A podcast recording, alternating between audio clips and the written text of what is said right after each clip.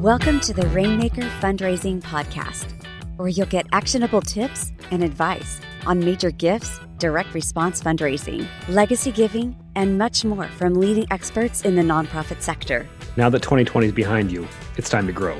Organizations thriving in the face of uncertainty and who will emerge better are doing so by adapting quickly, pivoting to donor centric fundraising, and building a bridge to connect supporters to their story. How can your nonprofit become nimble, innovative, and responsive like that? Learn how at the Responsive Nonprofit Summit. Join us April 14th and 15th, 2021, for the Responsive Nonprofit Summit, a free two day virtual learning experience for forward thinking nonprofit fundraisers and leaders like yourselves, hosted by Virtuous. This is not your typical virtual event. You'll be front row with world class nonprofit and thought leaders, participate in hands on, discussion driven workshops during breakout sessions, and build lasting connections with like minded peers. From the latest in fundraising and marketing to in the trenches case studies, Get the insights and connections you need to grow in 2021 and beyond. Register today to save your free seat at virtuous.org forward slash rainmaker. Hey everyone, uh, welcome to the show today. I'm honored to be speaking today with Marc Pitman. So, Marc is an international leadership coach and fundraising trainer who helps nonprofit board members and staff get excited about asking for money. He's the founder of the Concord Leadership Group and fundraisingcoach.com, uh, which is recognized by the Atlantic as one of five philanthropic blogs fundraisers need to read. That's a huge compliment. His latest book is The Surprising Gift of Doubt Use Uncertainty to Become the Exceptional Leader You're Meant to Be. He's also the author of Ask Without Fear, which that's a book that's right across from me on my uh, on my bookshelf right now, and I highly recommend it. Fundraisers, if you don't have a copy, you got to go grab one. He's the executive director of the affordable fundraising training program, the Nonprofit Academy. And in his multitude of roles. Mark speaks to thousands of fundraisers and leaders every year. He's been featured as a guest in a diverse list of TV, radio, and print outlets, including Chronicle of Philanthropy, Real Simple, Success Magazine, Al Jazeera, and Fox News. And you know what, Marc? You don't often hear those last two names in the same list anywhere. So kudos to you for bridging the ideological divide. Thank you. I thought that was pretty cool. If I'm yeah. accepted by both or interviewed by both, then there's something's something's good. For sure. well, welcome to the show. Thanks for being here. Thanks so much for having me. This is a tremendous honor. Yeah, I'm, I'm excited to jump into this. Before I do, take a few minutes and tell us a little bit about the new book. Oh my goodness, I'm, this is exciting to me. The Ask Without Fear was a um, was a fun book to write, and I've loved talking about it. But the surprising gift of doubt is my answer to when people say, "What do you do?" Hmm. I say I'm an executive coach, and they're like, "Oh, okay." And then you see that kind of concerned look on their face, like, I don't understand what that is. So what do you do? Um, including really close friends that I talk to every week. So this has been what I've been doing for the last 18 years as an executive coach, but it's putting it out in a framework that people can do it on their own too. Back when I was starting out in fundraising, uh, one of my early mentors was a guy named Dave Dunlop, who amazing giant in the fundraising field in the 20th century. And um, he made me promise that whatever I did with fundraising, that I would make it accessible to volunteers. He was mm. really scared about the hyper specialization of the field, and I feel like this this book is in that vein of trying to make it so that anybody can can grow. It doesn't have to be just people that contract with me or people that can come to where I'm doing an intensive, which I love that too. Very cool. So where do people go to get the book? Everywhere everywhere okay. fine books are sold. We've got it it turns out uh, the day of this recording uh, somebody got that at their independent bookstore. They they did a pre-order and the independent bookstore had it even even though it's two weeks early uh, it, it launches march 23rd and uh, so but it's available for pre-order all over the place. Awesome. All right well let's jump into this.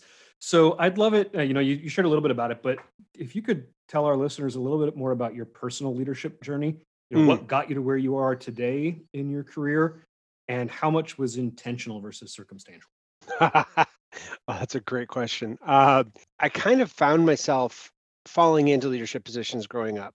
It just seemed obvious that certain groups needed to have a leader or needed someone to just kind of coordinate things. Um, I've now found that part of that, I thought that was because of my own natural giftings and, and wonderful personality. I have now found that there have been systems that have been set up for men of my my skin tone and uh, you know genetic makeup to also be more accepted in those situations. So I've learned that it's not it's not necessarily all me. but um, one of the weird things about my my upbringing was my family. I had schoolwork because I was in school, but my family gave me homework as well. And so from as a teenager, I was reading uh, Dale Carnegie, How to Win Friends and Influence hmm. People, mm-hmm. Norman Vincent Peale, Power of Positive Thinking, uh, Frank Bettger's How I Raised Myself from uh, Failure to Success in Selling. I was listening to Zig Ziglar, Brian Tracy, Bob Burg. I had these uh, just, I was steeped in a kind of sales and goal setting culture, which was really, really cool because when I became into fundraising, not only was I able to quickly articulate those two nonprofits because when I started in fundraising 25 years ago, um, sales was the S word. You didn't talk about right. that was not. We're not in sales. We're in development. We're not even in charity. We're in development because we're developing relationships. All right, that's that's fine, fair enough. But uh, my first talks, uh, trainings, and all were in 1999, translating sales literature for fundraisers it was oh. really it was so cool that i got to be the i don't know the translation person for that and uh, people liked it and and the the tactics and the the idea of chunking things down and setting sizable goals and all just made sense for people. So um, at 16 i made a commitment also to going back to 16 i made a commitment to not live on one income only. I wanted multiple streams of income. Mm. that was part of my upbringing i guess. Um, so i had always thought i would be doing other things and in my journey, coaching had been helpful for me uh, as it, it helped me grow and be a better person, which helped me do my job better. So it became really clear in 2003 that after I had a master's in organizational leadership, it just seemed like coaching was what I wanted to do. I didn't, consulting is awesome and we have great consultants. Um, but I wanted to be the person that really brought out the brilliance in people, the brilliance that was already in there. I wanted to help them uncover that and so that's i've been doing that since then. I've also in the meantime i've had jobs in on and off uh, and uh, pastored a church my my wife had me do a get a job because pastoring the church was a full-time volunteer position. So she didn't want to have two full-time volunteer positions fundraising coach and pastoring a church. She thought it would be important with our kids to have some sort of income coming in, which was smart. She's very, very smart. Uh, so, but I've been getting, I've been able to do that, and I've been doing this Con- Concord Leadership Group is what was birthed out of fundraising coach because board members and other leaders kept coming to me too, and they're they're a little confused by the fundraising coach moniker. So, um, I, I was more than glad to to help them hire me as well. that was totally sure. fine. For sure.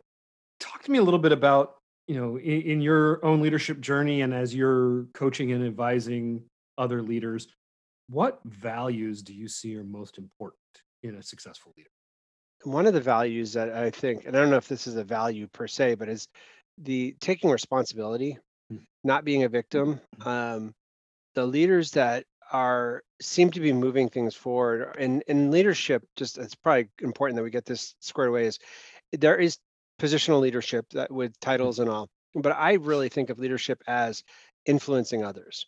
Sure. so all of us have some level of leadership because we're all influencing some people and for fundraisers of course that is our job is influence people to take action.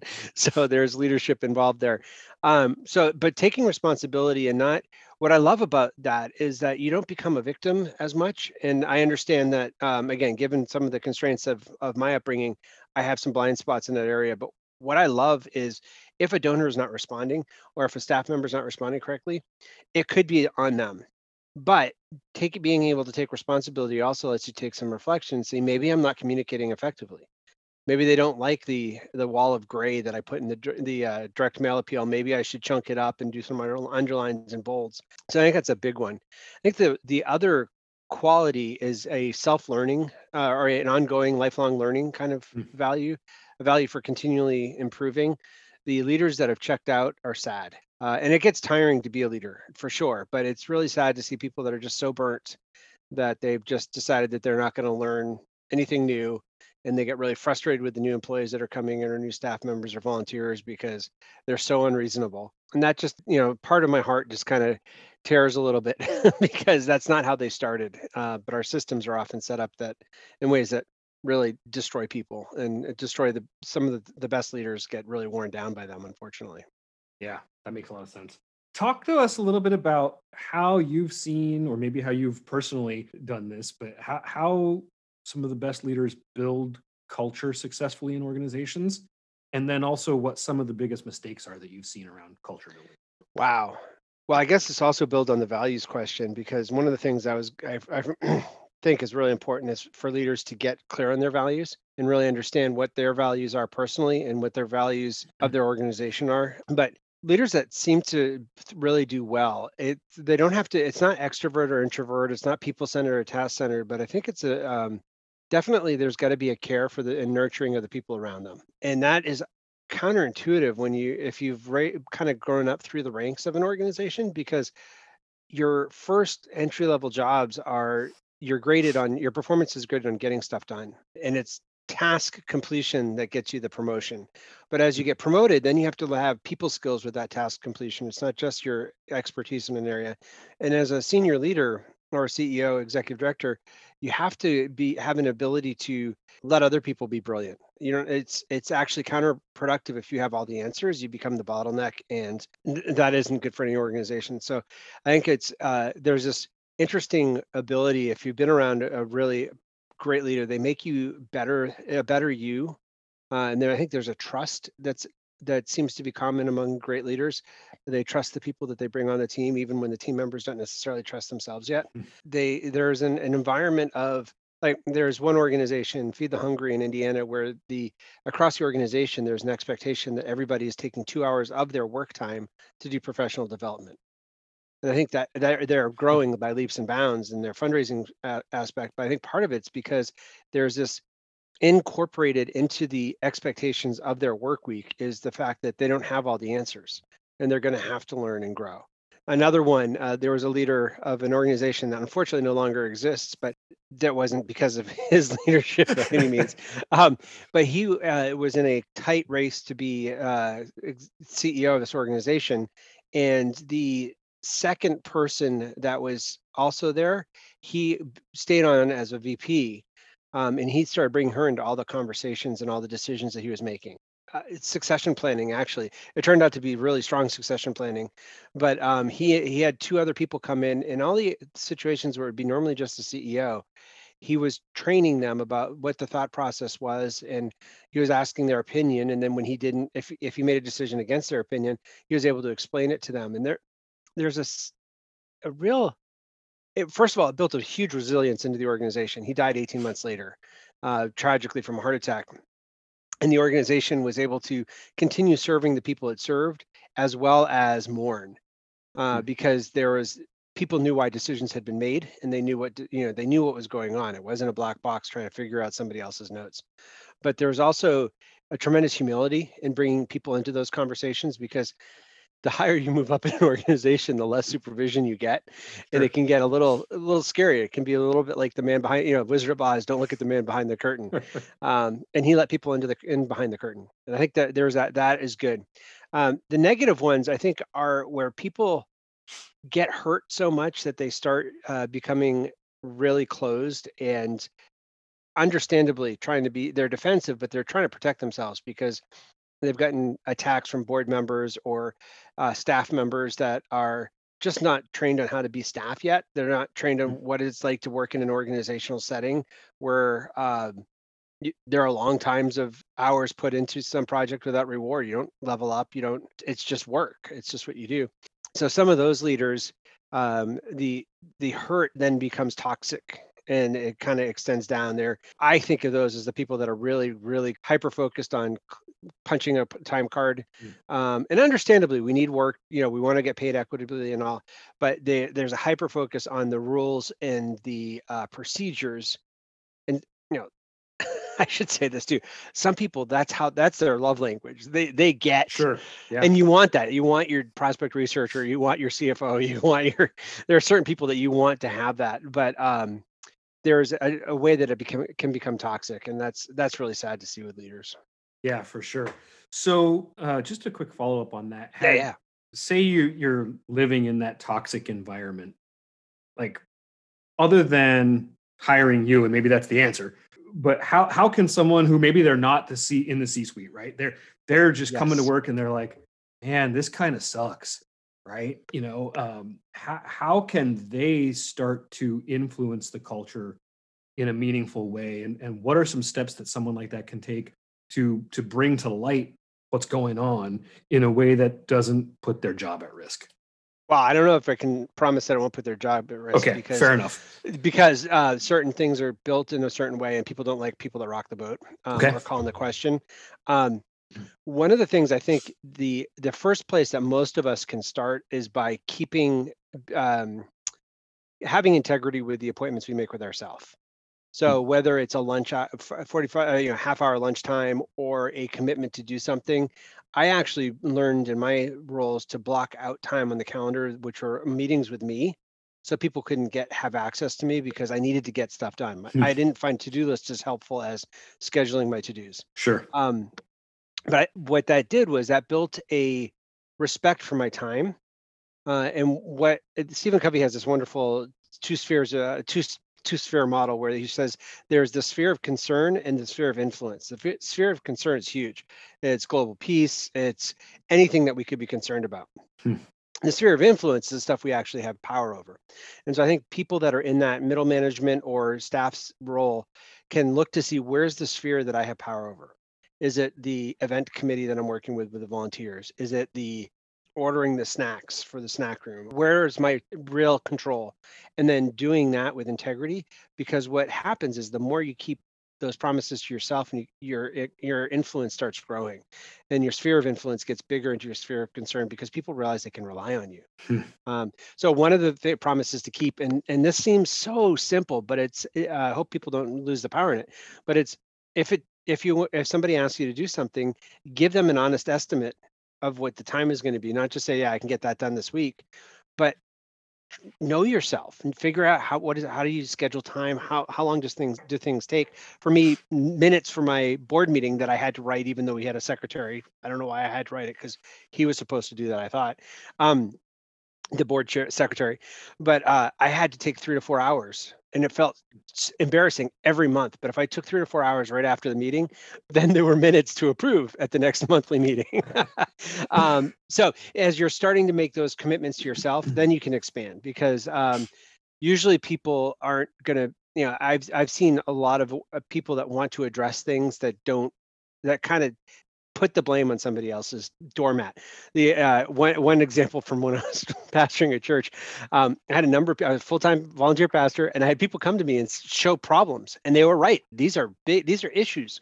There's you know something with the building, something else. There's there people relationships, whatever. Um, and I finally started telling them, and I would also say this, uh, remind people from time to time uh, as a congregation, so it wasn't just pi- pinpointing people, but um, I would say, you know, my cat likes to, I don't know if she thinks I'm not eating enough, but sometimes she likes to get a rodent and leave it on my doormat. And she, you know, she'll leave a mole or a mouse there. And um, I think she's helping. That's why she's doing that. I think it's a maternal instinct. But all I see is there's a, a problem on the doormat and now is extra work that I have to do to clean it up.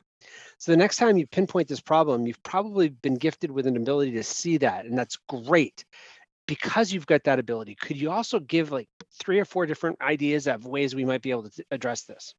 And it was amazing to watch them just feel, impr- you know, the the true honor of, oh yeah, I do see something that nobody else has seen.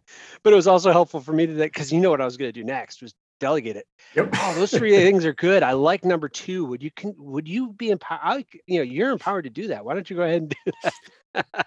Brilliant. Brilliant. Uh, you mentioned a minute ago, you, used the word toxic, and it's got me thinking about toxic employees, right? I had a Oh, conversation yeah. this morning with an organization and and they're going through a situation with a toxic employee and and you know it, it just strikes me that maybe it's true everywhere but i've i've found in my 21 years of working in the nonprofit sector that there's such a high reluctance to dealing with toxicity in the worst Hmm. workplace right and you probably to the have- point where entire organizations are built around the toxicity. yes It is really dysfunctional. Where the yeah. Oh, I've seen this on okay good i thought it was where- just me I no. mean, like, the entire systems for an outsider to come in, you're like, why is it like this? Until you realize how toxic and it's like the frontline employee at the desk is, or yeah uh, in uh, in two roles, it was the frontline employee, and the whole organization just kind of bent over into pretzel shapes to not offend that one person. Well, and, Um, and there's this mentality that like we can't let this person go. We don't want to deal with the situation and make it better. Let's Right. just move them around, right?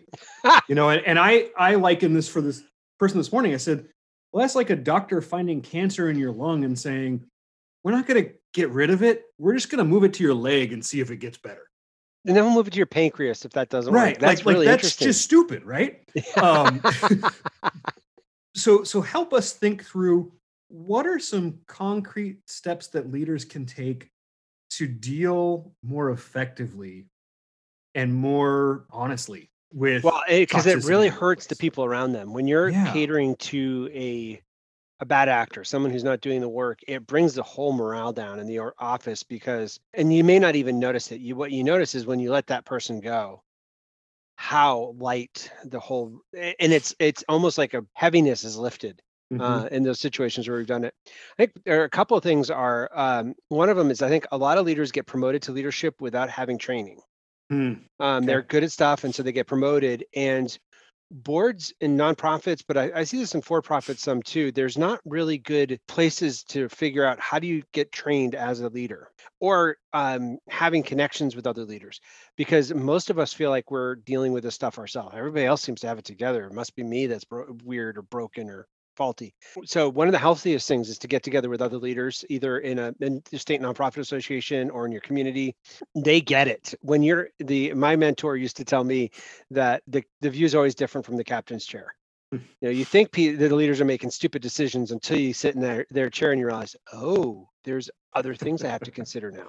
Sure. So there, that's part of it. But um, having that training, but part of it is also, and I think the pandemic has forced this. Hopefully, is I think too many leaders, too many nonprofit leaders equate button seat with work Hmm. and job performance, and we see this with major gift fundraisers. They're best doing their best work in a non-pandemic when they're not in their seat when they're out with donors. But a lot of executive directors get really bent out of shape about that. They're never around. Why can't I see them? Blah blah. blah. You know, totally not understanding the nature of major gift fundraising, which is another problem. If you run a nonprofit, you should figure out how your revenue has worked. That's kind of incumbent on the leadership role. Just saying. Um, so I think there's a the idea of trying to figure out what's the real work that we're doing here. And um, when we did the uh, leadership survey, we found that most CEOs aren't getting any performance reviews Hmm. uh, on an annual basis or any other basis. And I'm not into annual performance reviews just for that, but I think we all need to know what's the work that we're, is ours to do, and then what how how are we doing with it. When you have those documentation things, then you have stuff that you can put in an HR file. You can have agreements that you can put in an HR file. So I think one of the reasons people are afraid to let people go is because of what would it look like in the community, or what are the legal ramifications.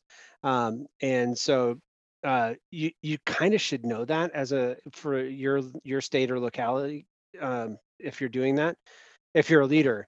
And it's never the fun stuff. You didn't get into it to fire people. Right, you got right. into you got into this work to do good. But um i i do think that um the other fear is there's never enough time for all the work. And if you even if the person's doing something incredibly poorly at least they're doing something. And you know that it's all going to come on you and the people around you if you let that person go.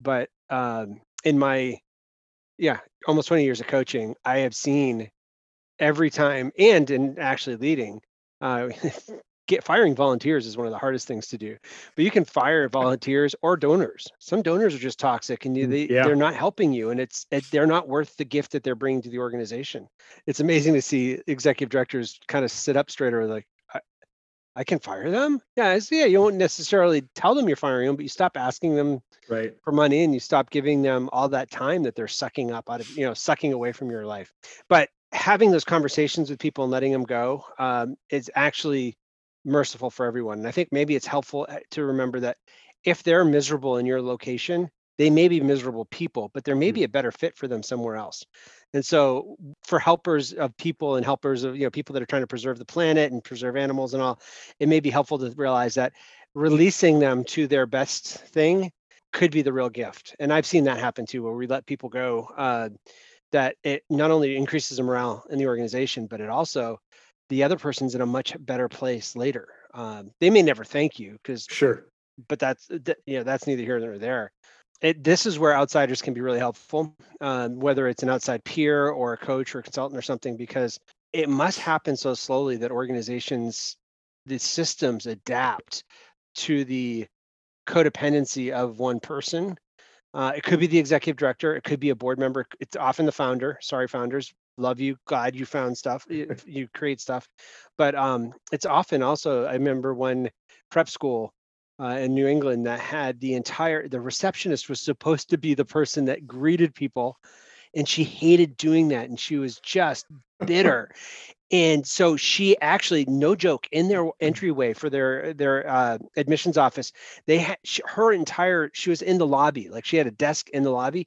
She had put up uh, wall dividers oh, wow. so that there was you know those temporary office dividers and then there they had put a slit in there so she could at least see people walking in. She put a big stuff a big plant there to block that um, but nobody had the courage to say, this isn't acceptable. This is your job. If you don't want to do your job, that's fine. We need to find somebody else who will. Uh, it, was just, wow. it was shocking. Yeah. and then the longer you kind of sit with that, the harder that gets, that conversation gets. Um, yeah. You know, it's interesting. I, I ran into an organization and just to, to talk about how, how ingrained it gets into a culture. I ran into an organization a year or so ago where we were starting to uncover some uncomfortable things and, and have some tough conversations, and and they kept referencing. I, am going to call her Mary. That wasn't her name. Okay, but, good. Know, Mary, this and this and this, Mary. And I said, well, can we just get Mary in the room? And then they said, well, she hasn't worked here in eight years. but it was so ingrained in them and it was so much a part of their culture that they were afraid of Mary even after she was gone for almost a decade. Wow. You know, it's just so sad to think about all of the the joy and progress and opportunity that they right. that just passed by them because of that kind of mentality. So I, I think this is one of the ah. biggest issues facing organizations. And I, I wish that more leaders could address this head on because I think it's so important for their people even if it means one or two years of looking for the employee and i know that that's not a a light thing to say but um, i think this is where having other peers that you can talk to could be really helpful because this is not an un- people are are are complex. Yeah. I'll say that. I was going to say messed up, but because I had three fingers pointing back at me. But um, the having so it's not a new unique situation, um, and having other peers to be able to talk to can be just really helpful because there may be perspective on on ways that they uh, could, and it may be that you're just not managing well. Yeah. You might just need to manage somebody a little bit differently. Like I love Veritas Group's. Uh, it's not just about the money. That book they talk about a major donor uh, dashboard yeah. that allows managers to have really clear conversations with major gift officers, and it helps the major gift officers who aren't necessarily the best at data. They're more people tend to be more people people. Yep. Um, to actually get some some trajectory and some cash flow analysis into their relationships that they're trying to manage. Um, it's just a spreadsheet, but it's uh, it brings a transparency and openness to that kind of conversation so you can actually track did you do what you said you were going to do? And it's not as punitive as it could be it may become punitive. I've worked with some people where uh, the organizations brought me in for that um, but it could be just conversational. No their business didn't sell so i didn't ask them this month i'm going to you know ask them in a few months i'm going to check in with them in a few months but it seems like they're in a, state of flux, you know, that's yeah. fine as long as they know why their for sure decisions are made. Sense. Yeah. So let's let's go in a little more positive direction. Um, I, am curious to know, like, of all the leaders you've encountered in your career, when when you think about the most effective three or four leaders that you've encountered, is there something that they, as a cohort, do that's uniquely different from all the rest, and anything we can learn and sort of standardize across behaviors or, or perspectives? So I'm thinking of three, and they're all very different personality types. One's an introvert. Another one is a former CEO who's now leading a nonprofit was and is brilliant at it, um, but prefers the the accounting and the spreadsheets. The, another person's a total extrovert. Um, I think the the thing that's coming to mind right now is that they don't believe their own press. Love that. And I, I love leaders like that. They're they're I call them the the Pevensies.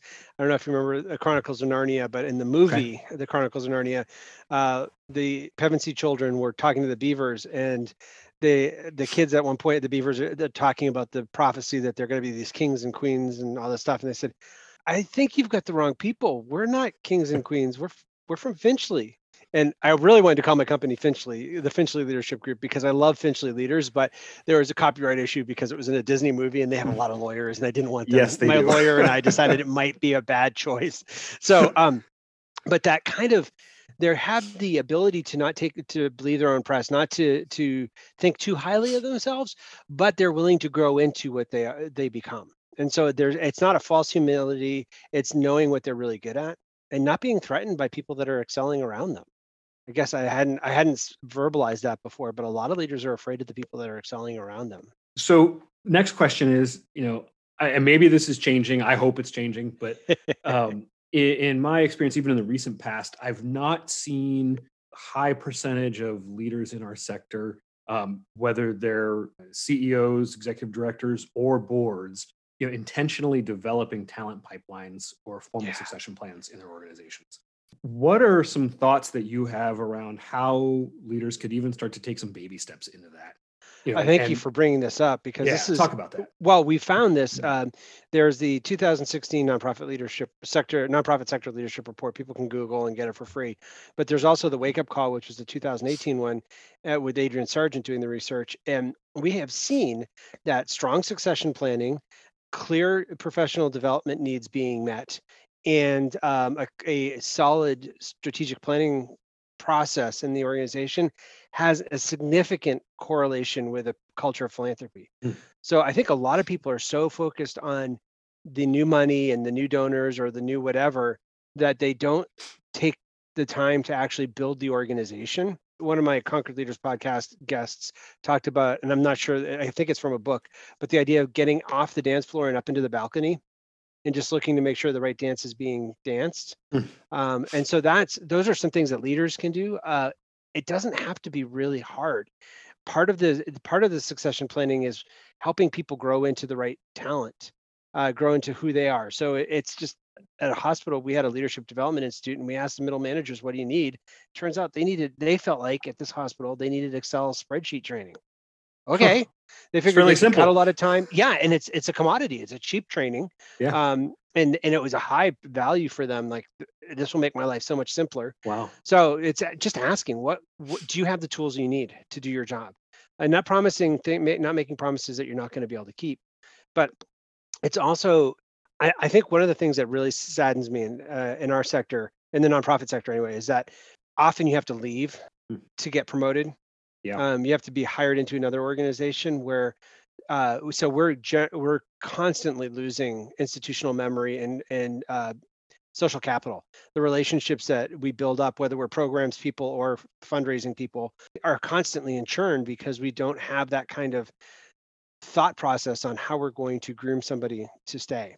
The flip side is i think we got to have to be really honest with ourselves that we're everybody's temporary i mean not on life i'm not trying to be a downer again but that is life is a fatal disease Sure. apparently. Yes. um, but it's the the idea of if if i have this person for just a certain amount of time how can i leave them better Hmm.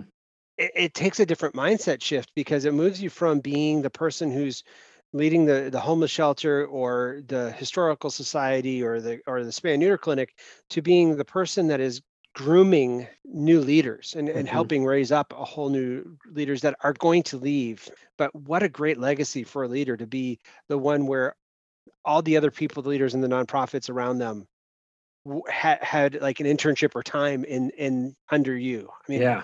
i think that would be just a, an amazing legacy to leave Well, it seems like like in that kind of thought process, you're you're really turning the conversation from one of people as you know human capital or resources, and, and more so to these are assets.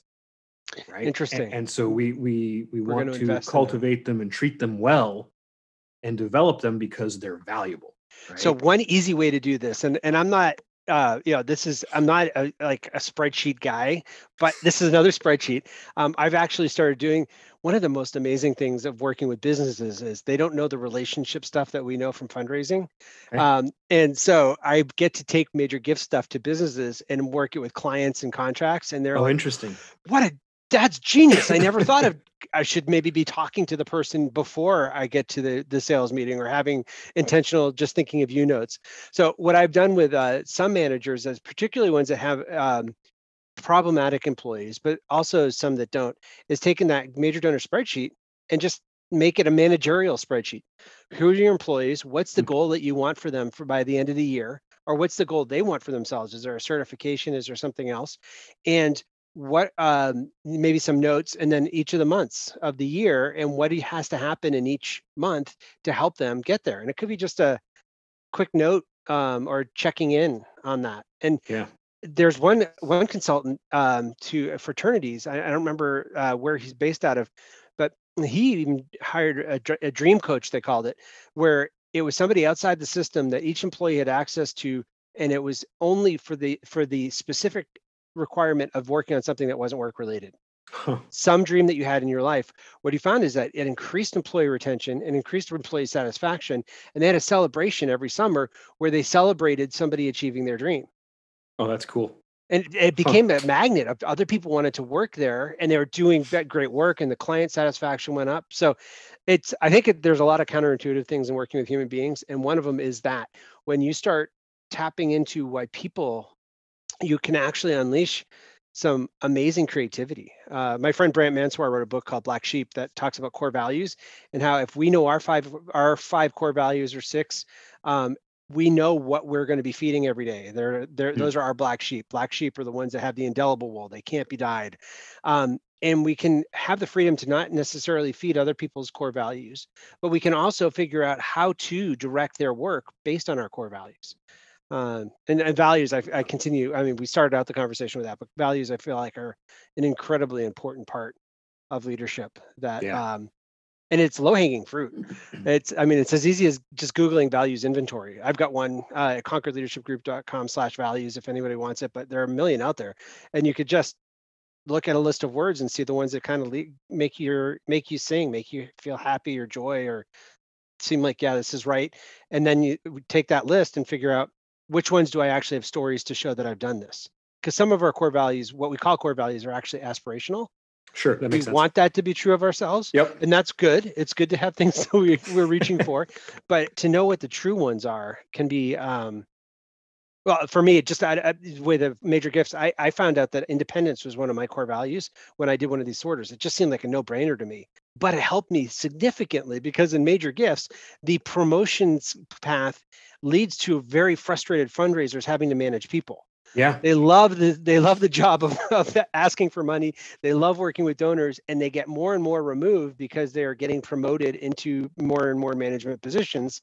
I don't want that so i could be a manager that would be the next thing but i chose other things that looked makes my resume look really messed up but but the, my life's enjoyment was much more and i think i was better um, for it and, and some of the best managers of, of major gifts officers that i've found are people that don't know fundraising at all but they know people I would agree. I mean, it's it's. I I think that's why a lot of people leave the industry or or jump jobs, right? You know, because they get promoted into this role because it's the only way to get them higher compensation or more Right. recognition in the organization. And, and so you put them in this role where they're just a completely bad fit and they're not enjoying it and you're not enjoying it.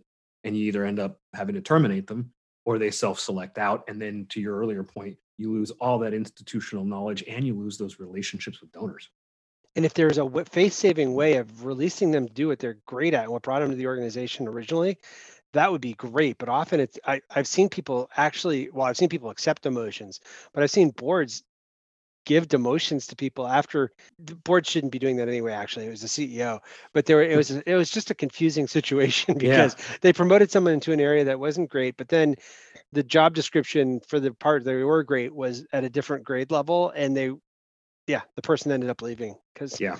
um, it just yeah, it doesn't make sense. But we've gone all over the place. we, This we have we're going to go in a completely different direction now the the two areas of, of data and technology seem to move incredibly fast a- and, much faster so than our sector i'm curious to get your thoughts on how you see or if you see emerging technologies and trends in data shaping the nonprofit leadership landscape in any different way as you look at you know what might be on the horizon and this is where I feel clueless because I am so into people and helping people be better that I don't keep trying abreast of the um, of the the different technology. I think some of the things that are happening that are intriguing to me are the cryptocurrency. The people that talk about Mm. fintech, financial technology, and cryptocurrency see the world fundamentally different. Um, when I talk to them about the nonprofit sector, it makes what I do working with leaders kind of polishing a dusty, beat up car when they're actually like transforming systems uh, entirely. So I think it's a, a there's something there, but I'm not sure what it is. And there's something with the uh, we live in a wonderful time where social media and CRMs can really help guide the behaviors that we want, or we can help them use them to build up that kind of system that reinforces the behaviors we want, like talking to people at certain times, setting up tracks for working with people, uh, reminding us to follow up. I mean, something as simple as followupthen.com. You, it's an email service It's free where if I were emailing you and you, I just did this today, somebody said, could you follow up with me in a couple of months? So in the BCC, I put two months at followupthen.com. And I know in two months it'll pop back into my inbox. That's And it- brilliant. And it's the email that they said it. And I can just reply to it and say, I- if you put it in the CC, it pops into their inbox too. So you don't want to do that. You do it in the BCC, but you can, but then you can reply back to them. Hey, you, you asked me to follow up with you. Is this a good time? Huh. Um, so there's there's there are definitely technologies that are there, and I think um, AI is going to really help us. Um, I think there's a promise to help us really customize the work or make express in a, a non-manipulative, non-grinding way what we do well, and um, so that there's ways that we can then reward that with the people we we live with. But for me, I'm still spreadsheets and email. and so, So, and Twi- so in Twitter that vein, though, let, let's say AI, and, and I agree with you. I think that there's going to be a ton of value that comes out of the, the AI space. Is there a different skill set that leaders need or a different perspective they need to bring to the table to be able to take advantage of that kind of thing? I'm sure there is. Um, I the one that comes to mind is the openness to Hmm. change and to learning, um, Okay. but with a healthy dose of not uh, of avoiding shiny object syn- syndrome. Yes. Because, um, thank you. Yeah, because it's so easy, right? I mean, TikTok comes along and everybody's going to be fundraising on TikTok. No, they don't. right. No, some of Um, them are still trying to figure out their ice bucket challenge. oh, that hurts. that so hurts. but you're right. So there's this mimicry thing, and and it's tough because I think what what is I think the if people have a good motive underneath that, it's not wanting to miss out, not Sure. wanting to mess up their organization or miss out Yeah. for something. Um, but I I am amazed at how consistent human beings have been for millennia. Like we still communicate one on one, and we found out with fundraising that talking to a person in a letter like we talk to them in real life is actually more engaging than trying to give a whole brochure to them or or uh, talk about ourselves and be all try to impress them with our awesomeness. Yeah. Um, so there's a lot more that's the same. That's why I love the human. I taught social media in colleges and universities for a while, and the tech kept changing. Um, and so that's what I love about the the stuff that is in surprising gift of doubt and the stuff that I do with coaching because it's it's people skills. It's it's learning how to speak the dialect of different uh, types of people and trying to to be the better the best person that you're here with your uniqueness. So I think those are things that the that leaders could always invest in well Yeah, um, sure. as they're trying to learn. Uh, it, it's tough though because it, being a nonprofit leader in particular, uh, you're getting pulled apart. Uh, there's you're not the boss because there's a board, uh, and the people that you serve aren't the ones that are creating the revenue. In a business, you know, you serve clients and they they pay you bills. You're they pay you a fee, and the better you serve them, the more revenue you generate. In a nonprofit, you don't have the authority to make a lot of the decisions because the board is overseeing you, Right. and um, your revenue is coming from this whole other source, which is most people don't get into nonprofits to to learn to speak to donors effectively. Right. They get into it to do some other social good in the world, Yep. and uh, so one of the things that uh, would be helpful for uh, in that vein, this is a total freebie. You didn't ask me this. Is I think it surprises executive directors how much time the board takes the Mhm. board doesn't know how to do its job it doesn't it's it, and we don't do a good job as a sector training board members on how to be good board members you don't onboard them typically we don't onboard them well so um, board member board management for some of my my clients is is 30% of their hourly time Yeah. um, and and it becomes better it, you know the the, it, the way Stephen Covey. I'm a Franklin Covey certified coach, so I quote him a lot. But Stephen Covey uh, used to say that to go fast with people, you have to go slow, because when you get it right, then you can accelerate when the foundation is secure. And but so there's a I think it's yeah being willing to take more time and and let your team know this is what I'm doing. I'm intentionally investing in the board because yeah. I want to protect you and make sure that we're our organization is um, as strong as it can be. Well, it's such a good point. Though. I mean, I've served on three boards, I think, at this point, and the extent of any training that I've received across the entire three uh, was like 30 minutes with a lawyer. For wow, you know, here's how to not get a suit, right? yeah, that's interesting. That's more. I just joined two boards in the last month, and yeah, I haven't. I got a lot of email. yeah, yeah, for sure. and uh, handbooks, but not not handbooks about the organization either. Yeah, that's interesting. Yeah. One of the things I love to do. So if anybody's listening, when I did this with the hospital, um, all nonprofits are created to solve good. They're all created by generosity. So finding the philanthropic story of your organization can be really, really exciting and and can help set up your fundraising well in the organization because you're not asking anybody to do anything that the, the organization is already a generous and is, is already attracts people of generosity with their time talent and treasure so as you start kind of telling the founding story even if you can't talk about the founders so much anymore if that's an issue with you you can talk about the the type of people that support our organization i, I found yeah. out from my hospital it was six physicians that got together pulled their own money and created a hospital to serve the community's needs hmm. I was ta- telling that story. I had it put on the donor wall right outside the busiest hallway right at the ER because I wanted all doctors to know this is right. what doctors do at our organization. For sure. All right. Well, we're almost about out of time. Let, let's end yeah. on this. What's one piece of encouragement or guidance that you'd love to share with nonprofit leaders who are listening in today? Truly, if you sense that you're you're you're feeling doubt in your leadership ability, whether it's, you know, again, as senior leader, board member, emerging leader, wherever you are on your path, doubt doesn't mean you're broken. Hmm. There could be things that you you may be broken. You and there we have we live in a culture that has a lot of good access to therapists and other things, which is totally fine. But the doubt could actually mean you're on the verge of greatness because mm. you're going to push in and stop just looking at external cues and look to see what your internal wiring and your own cues are. And that will make you just blossom as a leader. So be encouraged. If you're feeling doubt, that is a very normal part of the process. Nobody just tends to talk about it because we think that's a bad leadership trait. I love that. Thank you, Marc. Thanks for being here. Appreciate you sharing your your wisdom uh, with us how do people reach out to you if they want to connect with you? I should be on all the socials. Marc is with a C, Pitman is with one T. Um, the uh, to, to find out more about the book, go to surprisinggiftofdoubt.com. That will redirect to the Concord Leadership Group site, uh, whatever page I happen to have the information on there. Um, and if people want to just get started, I mentioned before, so uh, concordleadershipgroup.com slash values will get you a free value sorter um, that you can use for yourself and for your organization. But I'm really responsive on Twitter. That's probably my favorite uh, social media outlet still. Okay, cool. Thanks again for being here, man. Really appreciate it. Thank you. Thank you for joining us for this episode of the Rainmaker Fundraising Podcast. Please take a moment to rate this episode on iTunes or your favorite podcast platform. When you rate this episode, it will help more nonprofit leaders just like you to help find us and get the information that they need to raise more funds for their organization. Thanks again for listening today.